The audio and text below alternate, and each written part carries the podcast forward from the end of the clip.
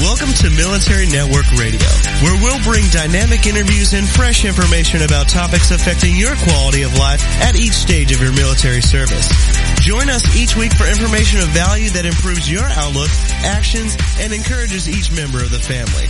Serving the military, their families, and those who care about them. Everyone serves, and together we make a difference. And now here's your host, Linda Kreter. Greetings and welcome to Military Network Radio. We have a fantastic show for you today about a topic that I think some people know about, but many do not. And this is the special needs families, and the program is uh, is EFMP, the Exceptional Family Member Program within the military. And some people know people only know it as a title and not really understand it. And so Justin Constantine's joining me this morning. Good morning, Justin. Hey, good morning, Linda. I'm, I'm happy to be here. I'm excited to be here. Um, from my time in the military, I know a little bit about EFMP, but not a ton. So I'm, I'm really excited to talk to our guests and learn a lot more about it today.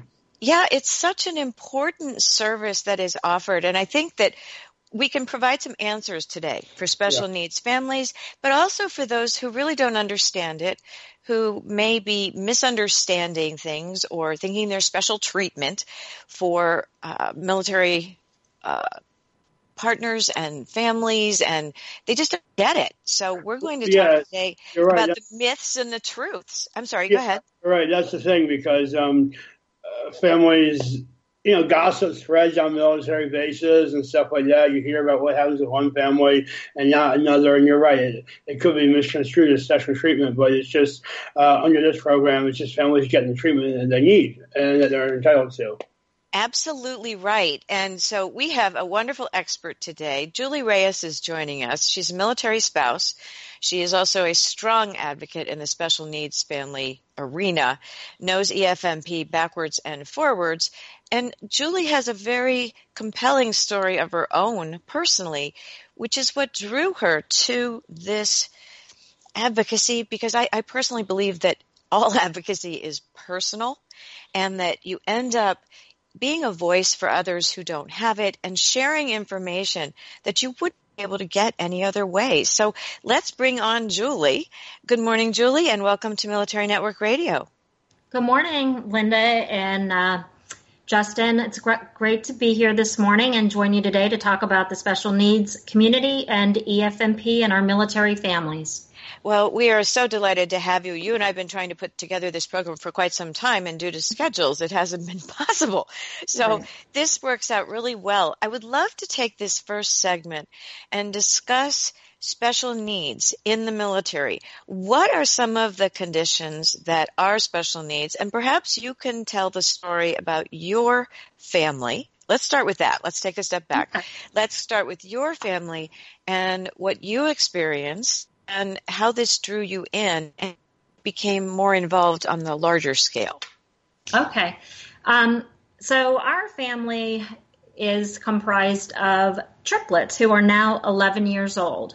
But when they were born, and they were born when we were on duty and assignment in England, um, they were born premature at 30 weeks, and they were actually born in Cambridge Rosie Hospital. Mm-hmm. So, you know, you have children, they're preemies, you you know, you go through all of that. Then we returned to the United States when they were about six months old, and I spent the time, the first year after that, uh, six months to 18 years old, with my father-in-law, while my husband uh, DJ Reyes deployed to Iraq. At that time, I started noticing some developmental delays with my son. So we have two girls and a boy, and it's kind of an interesting group dynamic there because I could really see what was happening and some differences between the development of these three children. At first, I thought, well, they were born premature. Well, boys are a bit slower than girls and things mm-hmm. like that. Mm-hmm. But one of the things that I think a lot of parents, um, and I really stress this a lot, is you need to trust your instincts. As a mother, as a parent, as a father, when you sense that something's just not quite right, um, don't panic, but start asking some questions and start learning. Mm-hmm. So, at about 18 months old, right before my husband came back from Iraq, um, we had some testing done and determined that our son was diagnosed with autism. Mm-hmm. So the girls were typical um, typically developing, but early on and early intervention is very critical with all, you know, delays, developmental delays and physical impairments and things like that. The sooner you have an inkling of perhaps something not, it's not quite right, um, ask some questions and get that information. You know, I think that is so critically important because I think early on, there is often a tendency by pediatricians and general practitioners who may be seeing your child to say, just give it time. As you said, boys are developmentally a little slower than girls often. And yet, if you feel in your gut that something's different or, or off, that is often the very first indicator for people to go and get further examination. Your situation is fascinating though, because you had little girls to measure against your son. And so that's very different than parents who are in play groups, for example, and may not get that early warning as much. Are there, is there anything that you tell them to be aware of? Well, that's where um, having opportunities with family play groups, um, other settings where you're out and about with other children is really is really very important because you want to be able to just see. Our children grow at different rates and ranges and there's certain milestones that we look for but nothing is ever concrete. But it's always good to know and be aware of those things you should be looking for coming coming up. You don't have to go crazy if the milestone isn't immediately met but just to know. And so it's really quite amazing to see um, children at different ages and stages and what they what do they typically do? How do they typically play?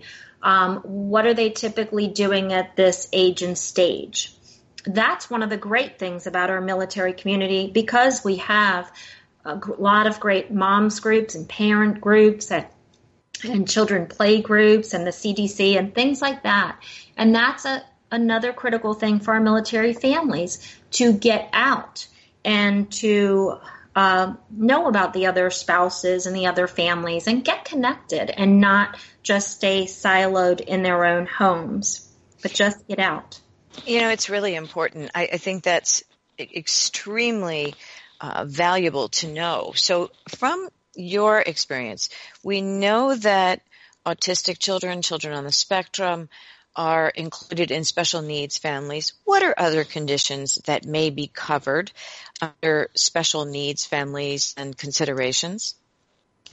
Well, that's a great question because when you think about special needs, you have to think about a wide swath of a variety of issues. And so those quote unquote special needs may range from medical, some types of medical issues. What about um, Down syndrome or spina bifida or some other medical challenges and impair- impairments. Also, what about uh, special needs are some learning disabilities or very significant cognitive impairments. They could be such things, and sadly, such as terminal illnesses and things like that. So, special needs is a wide swath that we do have to understand it's medical, mental health, and psychological, not just um, certain things that we see. The other thing to understand is that there are physical impairments that a lot of people can easily recognize and say, oh, I see this child has this issue or this adult has this or that issue. They're in a wheelchair or something like that. But there are many people that have special needs or disabilities that are called hidden disabilities. You mm-hmm. can't see them. They're not physically apparent. You need to be aware of that.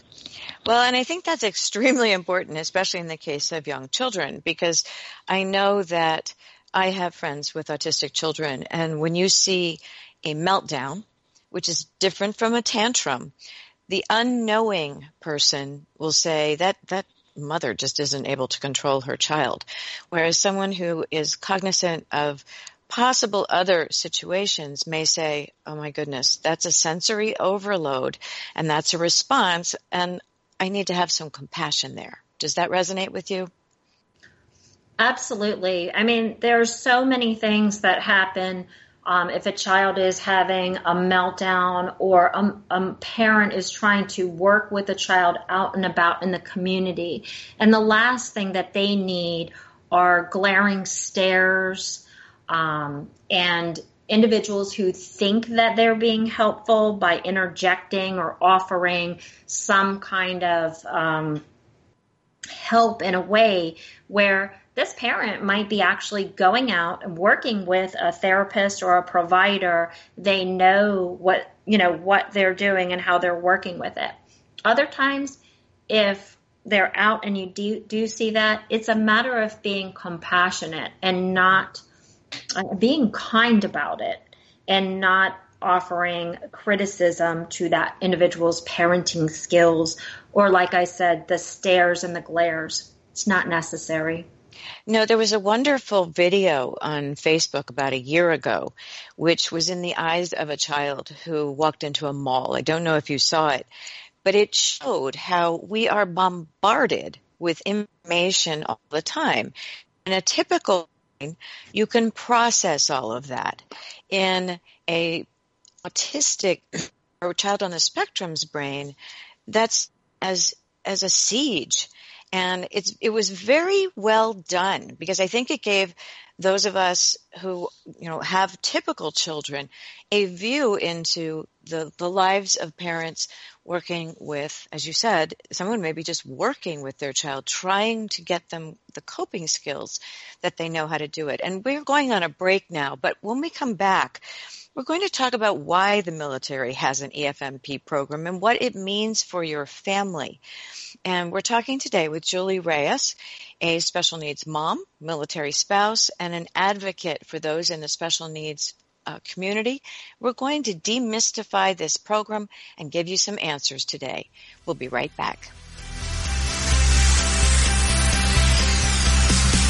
We're Military Network Radio, and we'll be right back after these short messages.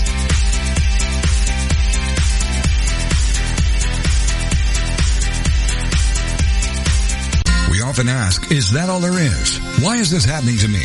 Why am I always broke?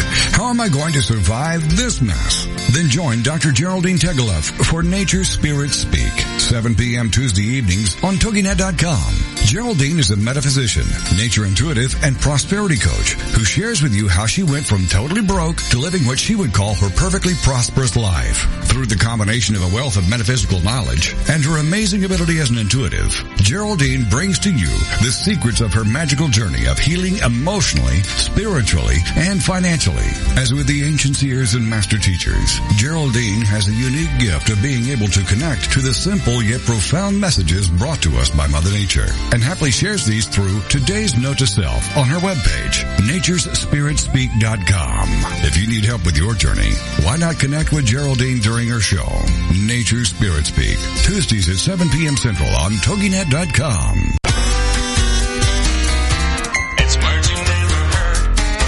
is National Ice Cream Month, as if we needed a reason to celebrate ice cream. Would you believe the average American eats 45.8 pints of ice cream a year? Here's the scoop on some ice cream lingo. In Pennsylvania, the paper cone used to hold ice cream is called a tut. Sprinkles or jimmies on top of ice cream are called ants in California and outsiders and logs in Vermont. The world record for ice cream eating is 1.75 gallons in 8 minutes. Oh, I feel a brain freeze coming on. What's another word for brain freeze? Sphenopalatine ganglion neuralgia.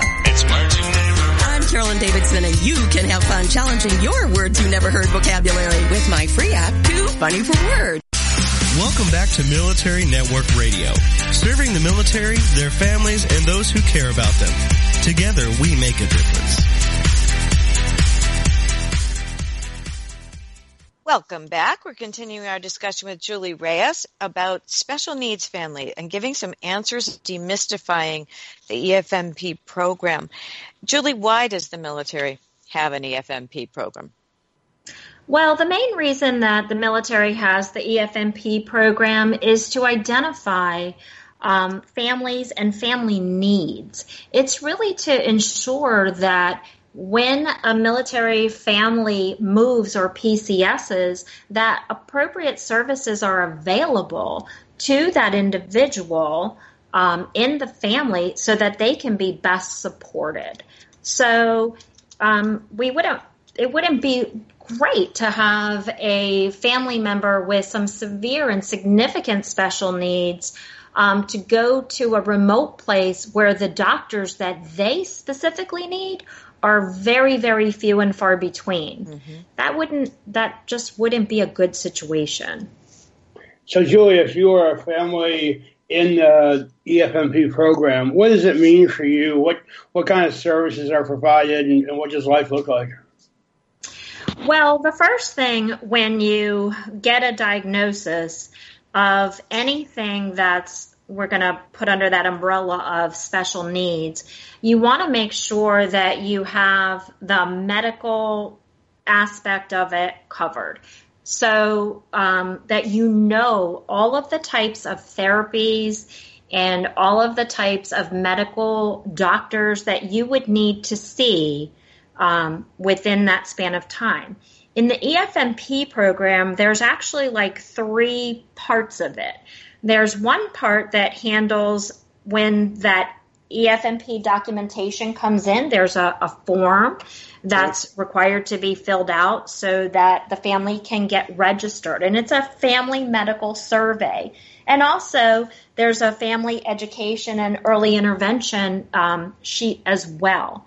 Mm-hmm. That goes to um, the groups that do assignments and so that they can be aware of what's available um, when they're thinking about somebody going to this assignment or that assignment. You're then talking, about, you're talking about service number, right? What's that? You're talking about the service number where he or she may be assigned to. Exactly, yeah. exactly.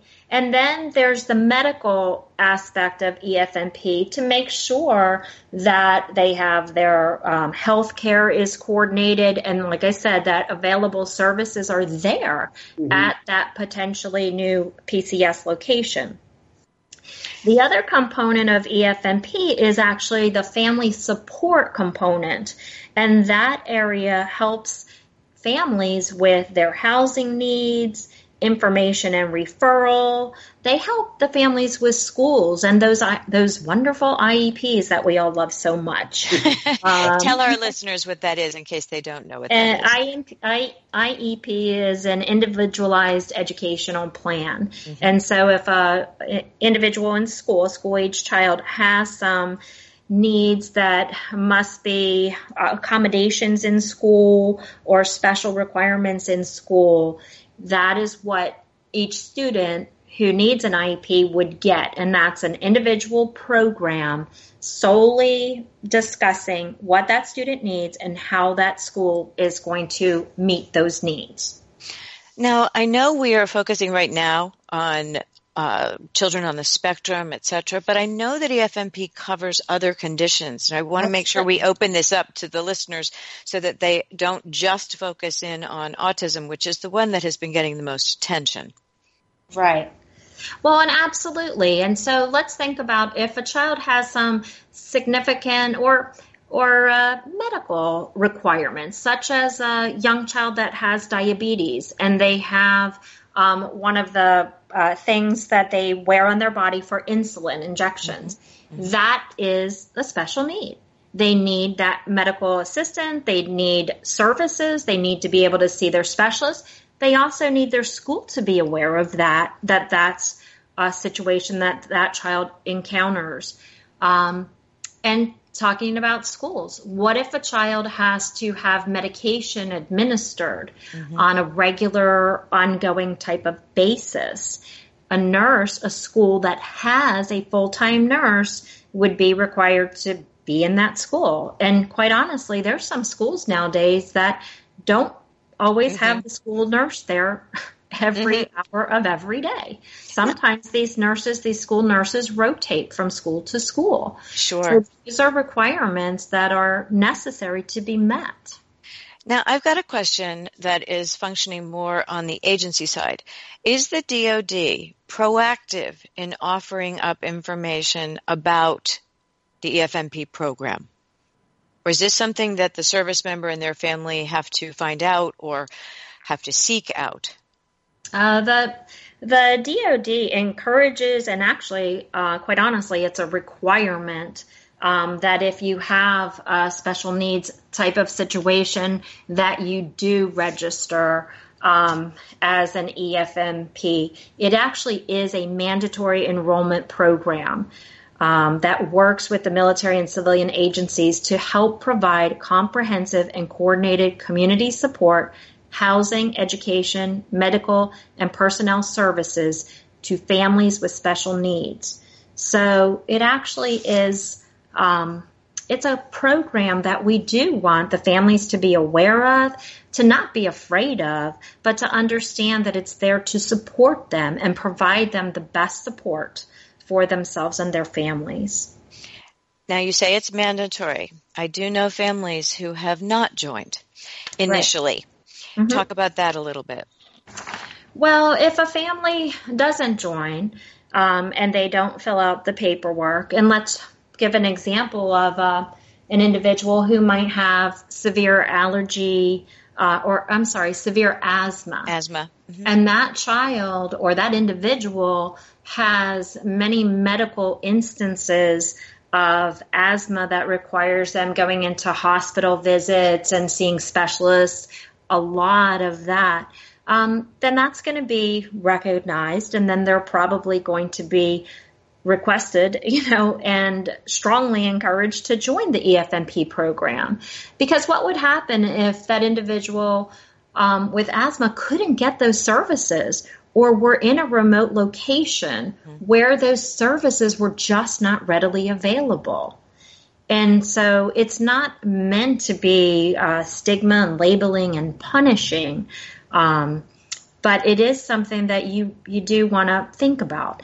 Another option is that a lot of people don't talk about, but some families choose to um, go and be geographical bachelors mm-hmm. um, and leave their family in the setting where the family can get support. But suppose that opportunity goes um, is out there to go to another remote location or something like that, then they may choose to leave their family in place and take that um, take that opportunity and go that way, that way as an unaccompanied tour, perhaps.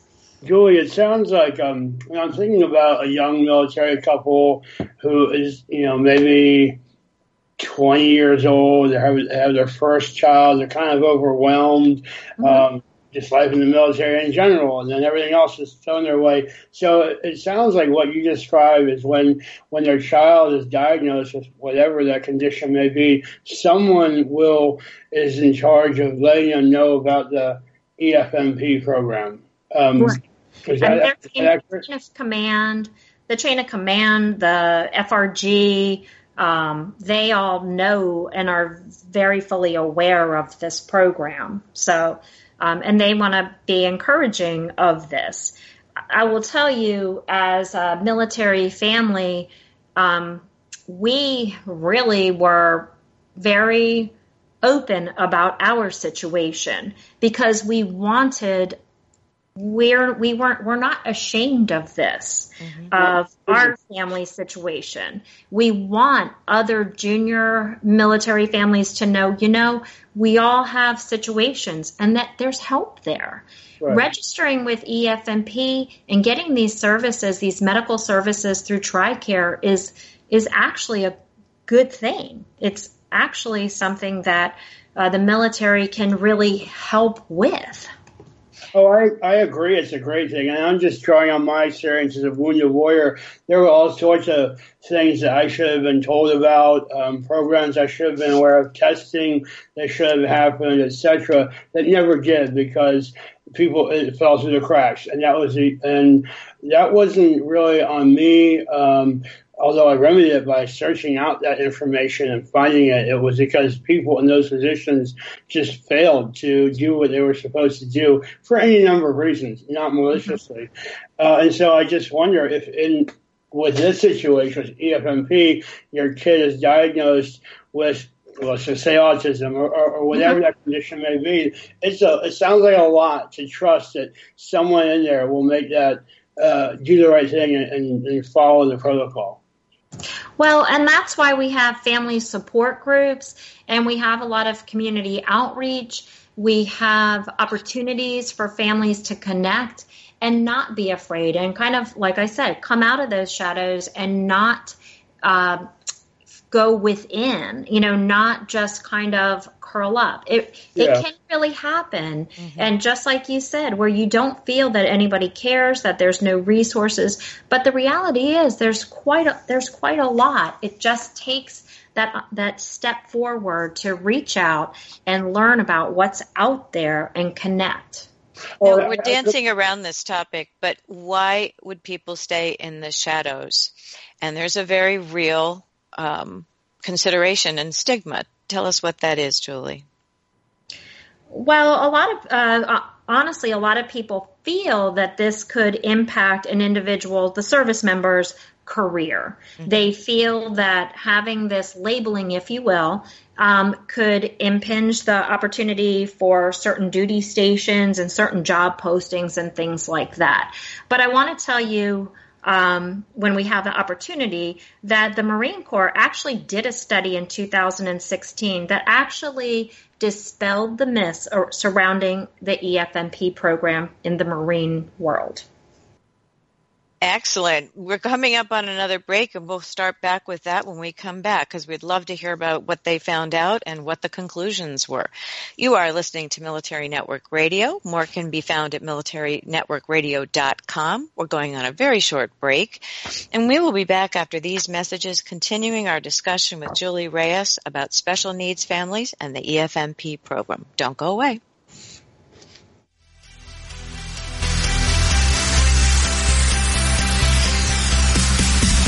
Military Network Radio, and we'll be right back after these short messages.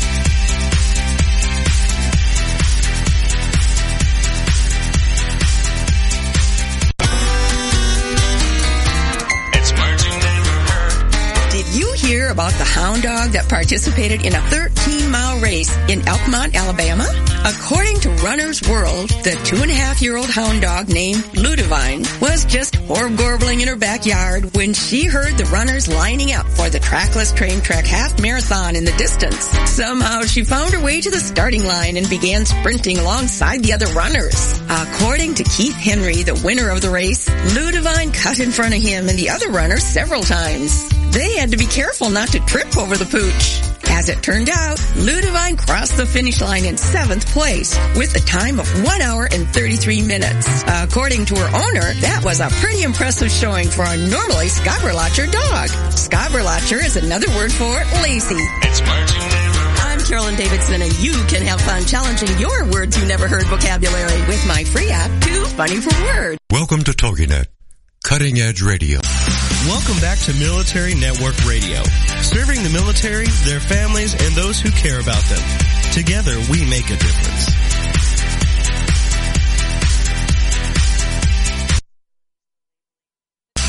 Welcome back to Military Network Radio, serving the military, their families, and those who care about them.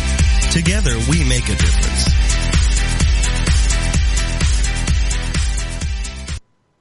Welcome to Military Network Radio. um, Julie, right before the break, you spoke about a 2016 study by the Marine Corps looking at whether or not being a participant in the EFMP program and its um, services that are offered have any effect on the career path of someone in the program. Let's talk about that. What did they find? Okay, so this study was done by the Marine Corps Operational Analysis Division, and the study was done in March 2016. So basically, what they did is they looked at 20,692 EFMP participants from 1989 to 2015. Um, and because the thought has always been, wow, we're afraid to be labeled, um, mm-hmm. that labeled with EFMP, that would limit my opportunities. It would affect my potential for promotion, my overseas assignments, and things like that. What they actually found out that um, not only was career advancement not distinguishably impacted by EFMP, but they also learned that the EFMP service members and families actually stayed in the military service longer Hmm. Um, they stayed years long, several years longer, and the majority achieved higher grade in the same or shorter amount of time. And when you think about that, you think about, and Justin, you know, as an active duty serviceman, when you're active, when you're deployed, you want to know your family's taken care of so oh, you definitely. can do your job, right? Yeah. So when you know your family's taken care of, They've got the services that they need. They can readily access the doctors, the specialists, the therapists, the education that they need. Can you do your job better?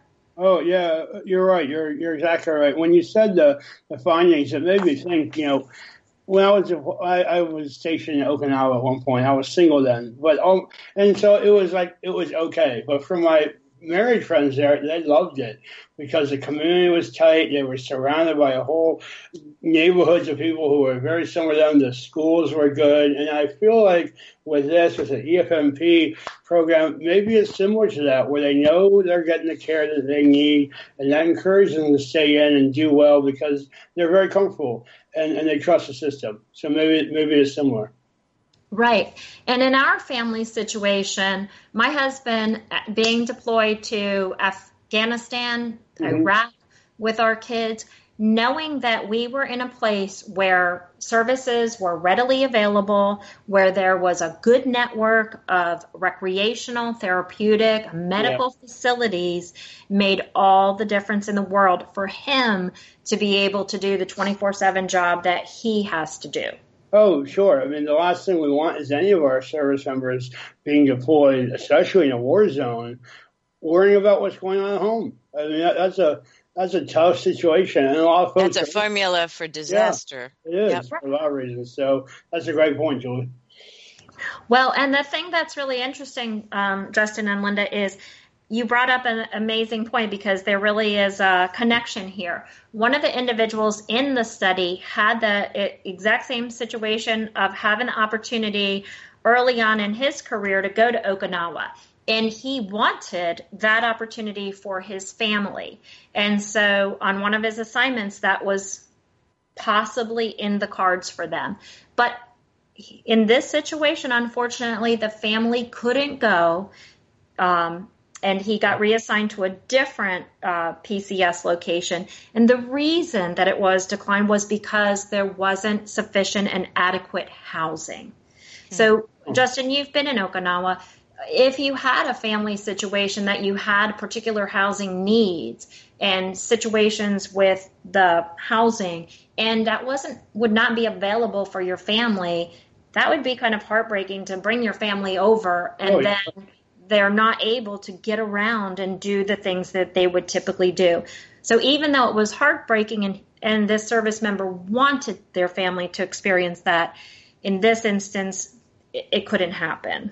Sure, and and some and that makes sense. I mean, over places like that, you're kind of limited um, on, on what's there. Stateside, obviously, a lot more options. And, and I knew families that um, similar to to the person you're talking about.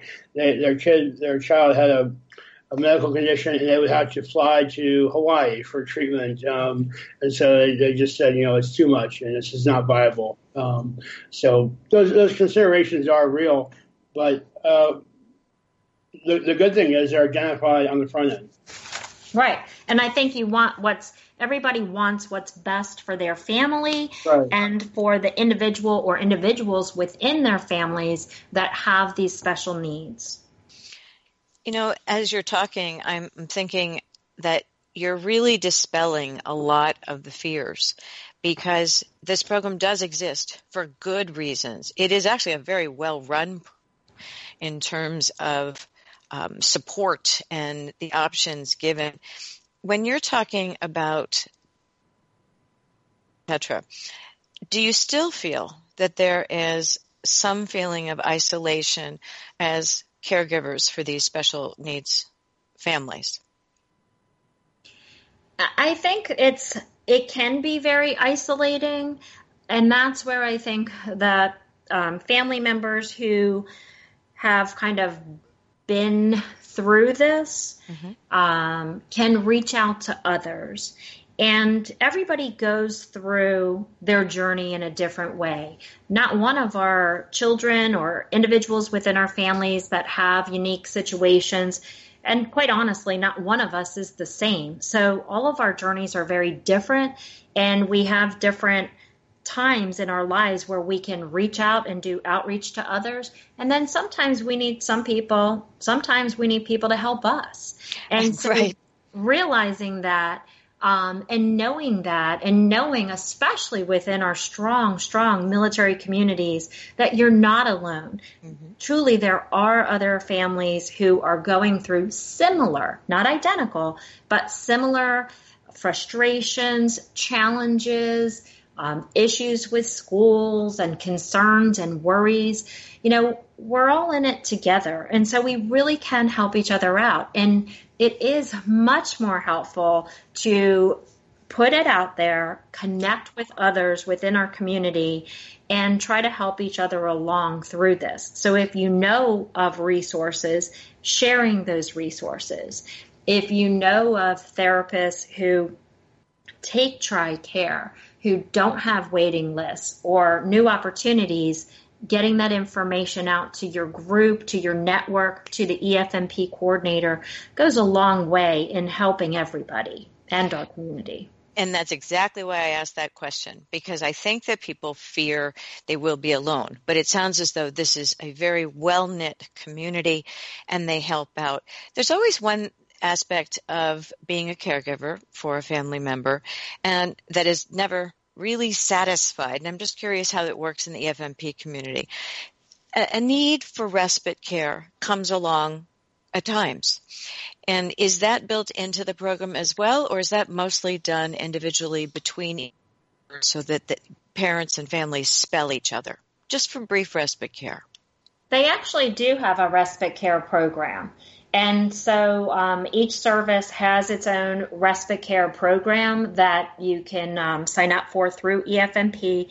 Mm-hmm. Uh, each service has a different kind of matrix to say how many hours you would get, and it and it actually is um, improving year you know year over year again as families put forward information and say you know we need this being a military spouse, you have to know, everybody knows you either use it or you lose it. So when the military offers respite care, you want to use it and you want to show you want to show your service, Army, Navy, Air Force, Marine, Coast Guard, that this is a valuable, value added service that you're offering us, and we're mm-hmm. going to use it wisely, judiciously, in the way you want us to use it respite care is really important mm-hmm. because as a military spouse uh, or as a caregiver, you've got to take care of yourself.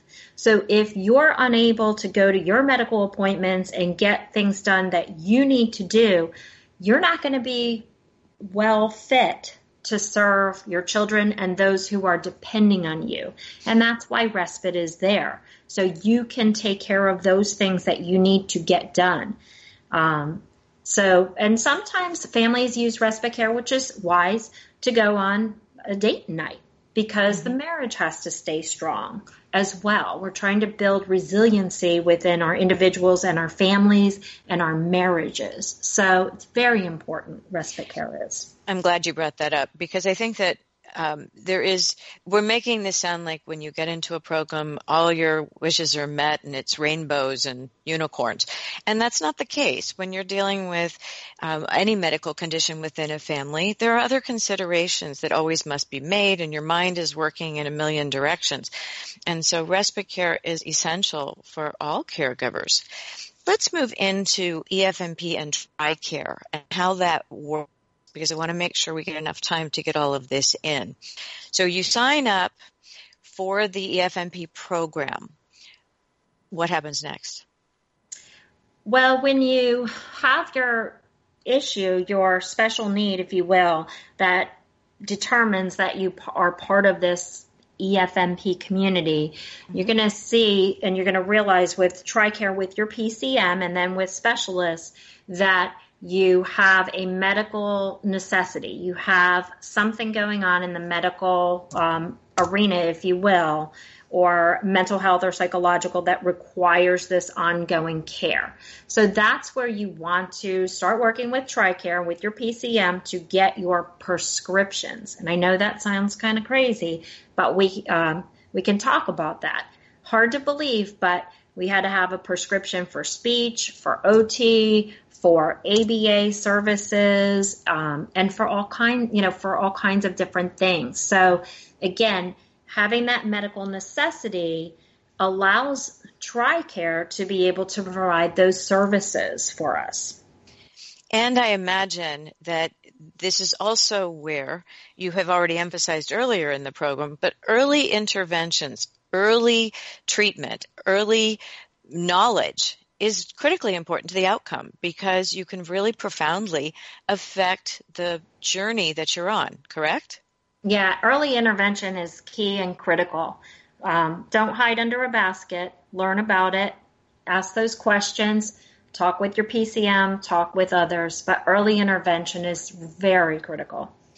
We are unfortunately going on another break. This is our last break, and we're going to continue on this discussion TRICARE, etc., and then we will segue into what happens when you move into after separation and how this works for special needs families. There are a lot of things to consider. We want to make sure we put a couple of things out there that you're aware of so that you don't miss programs that are developed specifically for your family. And we will talk also about those who are sandwich caregivers. We're talking with Julie Reyes, military spouse, advocate, special needs mom, and we'll be back after these short messages. You are listening to Military Network Radio, and we'll be back with Julie Reyes. Don't miss this. This is important information. We're Military Network Radio, and we'll be right back after these short messages.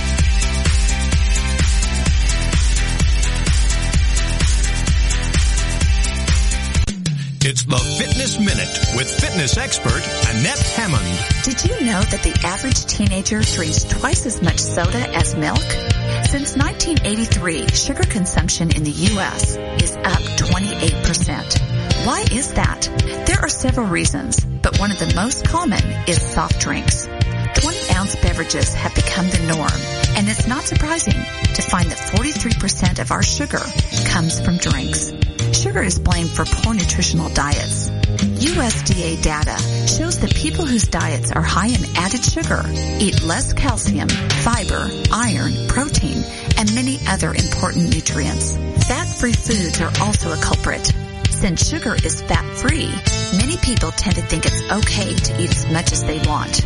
Remember that just because a food is fat-free does not mean that it's calorie-free also.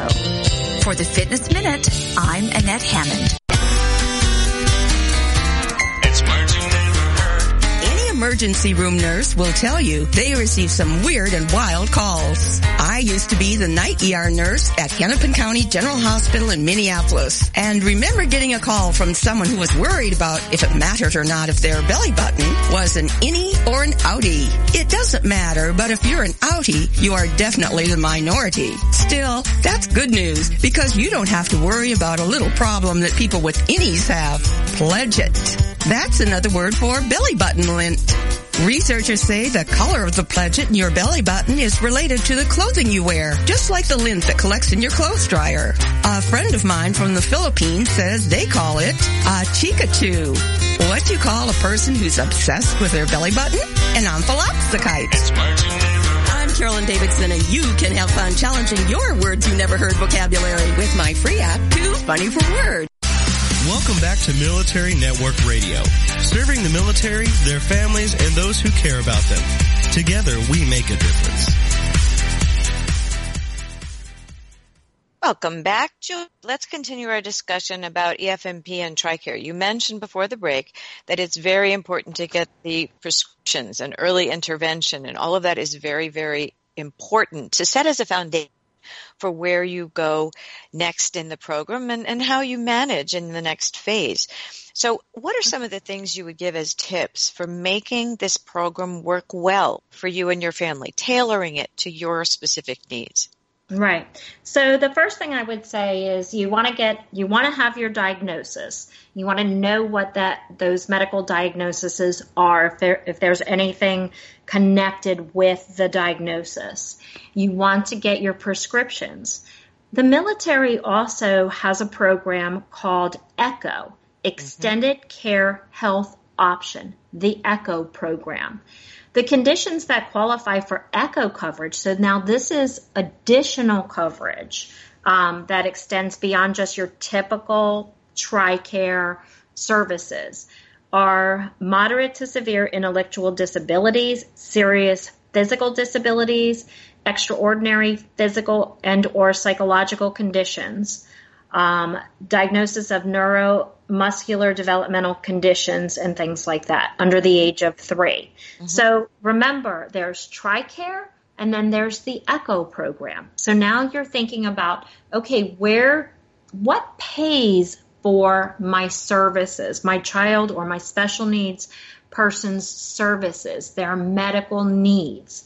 And so it's good to know that TRICARE can pay for, if it's medically necessitated, for speech, for OT, for things like ABA, um, so physical therapy, occupational therapy, speech services, and things like that.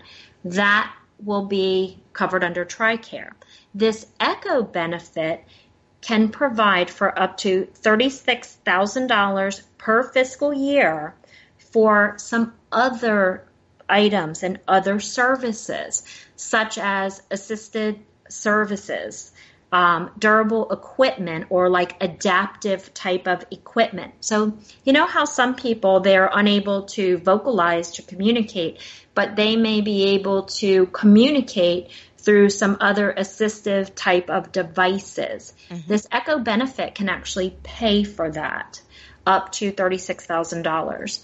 Um, there is rehabilitative services and even some respite care can, um, some numbers of respite care hours can be covered under these ECHO benefits.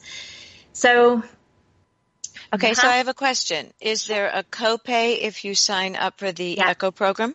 Yes, there is a copay, and the copay um, is clearly designated out there based upon the sponsor's pay grade, mm-hmm. but um, it is far less than what you're going to pay out of pocket if you needed some of these other services. And again, I just want to I want to stress that in the military community, we truly are with our TRICARE medical benefits and with these ECHO benefits. Um, I know because I work in the you know in our local community, there are families that on Medicaid who are unable to secure very little, if any, services um, on Medicaid and through other insurances, supposing the parent is working for XYZ company, sometimes those insurances do or do not cover what's required. Um, to be honest with you, in for just autism coverage or ABA coverage, there's 40 states in the United States that have an insurance mandate that the insurance should most or certain insurances should cover ABA services, but not all of them do. And we all know there's more than 40 states in the United States. So there are some people who don't have any insurance, who don't have insurance. And even if they have Medicaid insurance, there are extremely long waiting lists and it's very hard to come upon services. You know, I'm glad you pointed that out because I think that it's it's very easy to get caught up in a a sad mentality, a depressed mentality. I'm dealing with these problems and programs. But you just brought up the fact that the military community truly looks after its own with these programs. And these are long established programs. And they are quite excellent in terms of the, the breadth and the depth of the coverage that is offered. And there's something about realizing that that is very bolstering and, and optimistic, don't you think?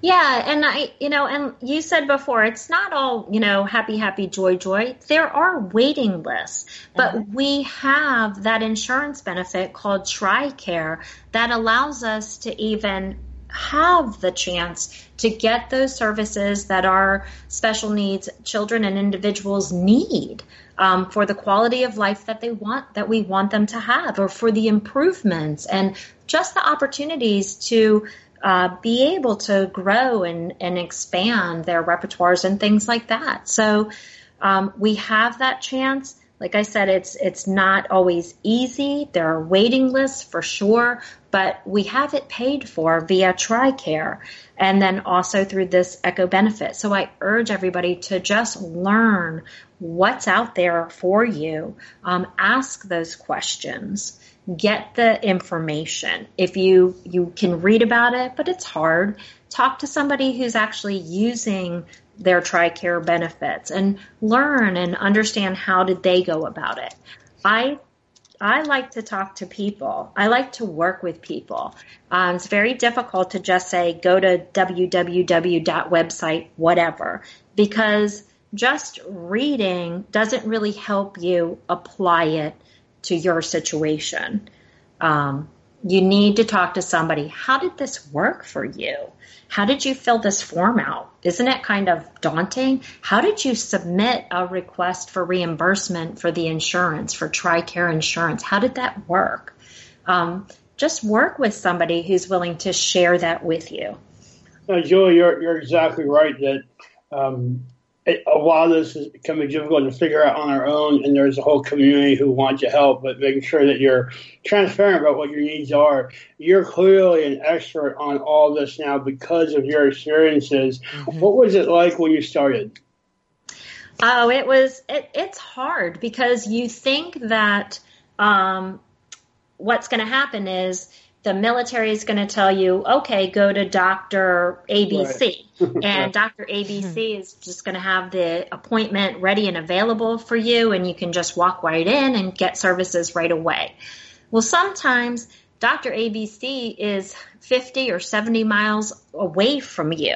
And here you are as a military family member, and you've got a lot of kids that are going to have to go with you to that medical appointment for your one child and yeah. you just say, not going to happen. you know, how yeah. am I going to handle this? How is this going to really happen? But when you talk and you learn, you realize, wow, I could find another developmental pediatrician within my same community that takes TRICARE. And TRICARE assigned me to this doctor 70 miles away, but I'm going to try this doctor who's 10 miles away and see if I can talk with them. I know they take TRICARE and see if I can get on their waiting list and get an appointment that is a lot more manageable for me and my family. Sure. When I talk to a person in that office, I'm going to find out what their fax number is. I'm going to get their address, their phone number, their fax number. I'm going to get their name. And then I'm going to call TRICARE back and said, you know what? Thank yeah. you so much for that referral. But I found a doctor who takes TRICARE 10 miles away from me. They are willing to get an appointment for me. I, I haven't booked it yet because you always want to have your referral. You want to always have it approved. Um, but here's their information, and I would like you to fax my referral to that doctor that's 10 miles away from my house. So it's really hard because we tend to listen and expect things. Okay, this is what you're going to do. You're going to go Yeah. 70 miles away. Sometimes you have to question that and say, well, you know what? Maybe there's something closer to home. Maybe there's a different way to skin this cat. And that'll make it more possible for me to get this done and take care of my child and my loved one. when you when you're taking those active measures to um, do what you just described, and then call TRICARE and explain how what's the reception been like? You know, sometimes a TRICARE uh, representative is right on the ball and they're like, "Oh, absolutely, that's not a problem." Other Yeah. times, you know, they'll they'll go around in circles. You know what you do? And every military, every special needs family will tell you, uh, Yeah. say thank you very much. Yeah. Call back again, and you're going to get somebody else who might know what the process is Sure. because if that military if that facility on the outside and you can get that referral over there and they take TRICARE and they're willing to see you then you can make it happen Yeah. but you, you have to advocate you have to learn the ropes and you're going to do that by connecting and networking with other people in your community You're absolutely right. And I just want to bring up one thing very quickly because we don't have much time is that there are many people who are in the sandwich caregiver category. They're either taking care of a wounded warrior, an elderly family member, or and a child in the special needs program, etc. And the special information that they need there is particularly important to obtain. Right. Yeah, I mean it's it's when people are caring for other people um, and then they have to care for themselves and multiple family members, it's extremely difficult. And so just again, sharing the load, if you will, um, knowing your limitations, knowing when to take a breather, you know, take a step back, it, it's really important. Knowing when to ask for help. There you go. That's the biggest one. Julie, I want to make sure that our listeners can find out about your um, expertise, how to reach you, etc. And you have, if I'm correct me if I'm wrong, but you have a Facebook group called Diversity Action Coalition that they can connect to and correspond with others and, and find another community, one online that maybe isn't local. Right. Anything else you'd like to add to that?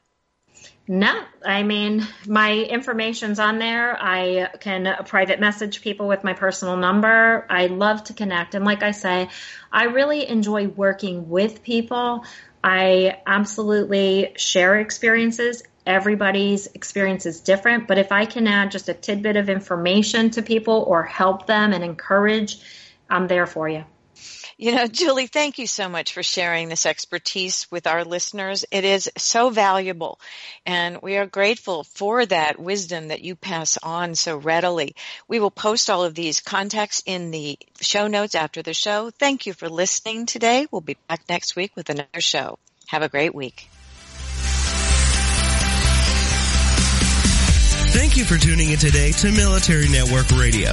You can find our show at our website, www.toginet.com forward slash Military Network Radio. Also, www.militarynetworkradio.com. And in iTunes under Military Network Radio. Join us next week when we bring you another program to enhance your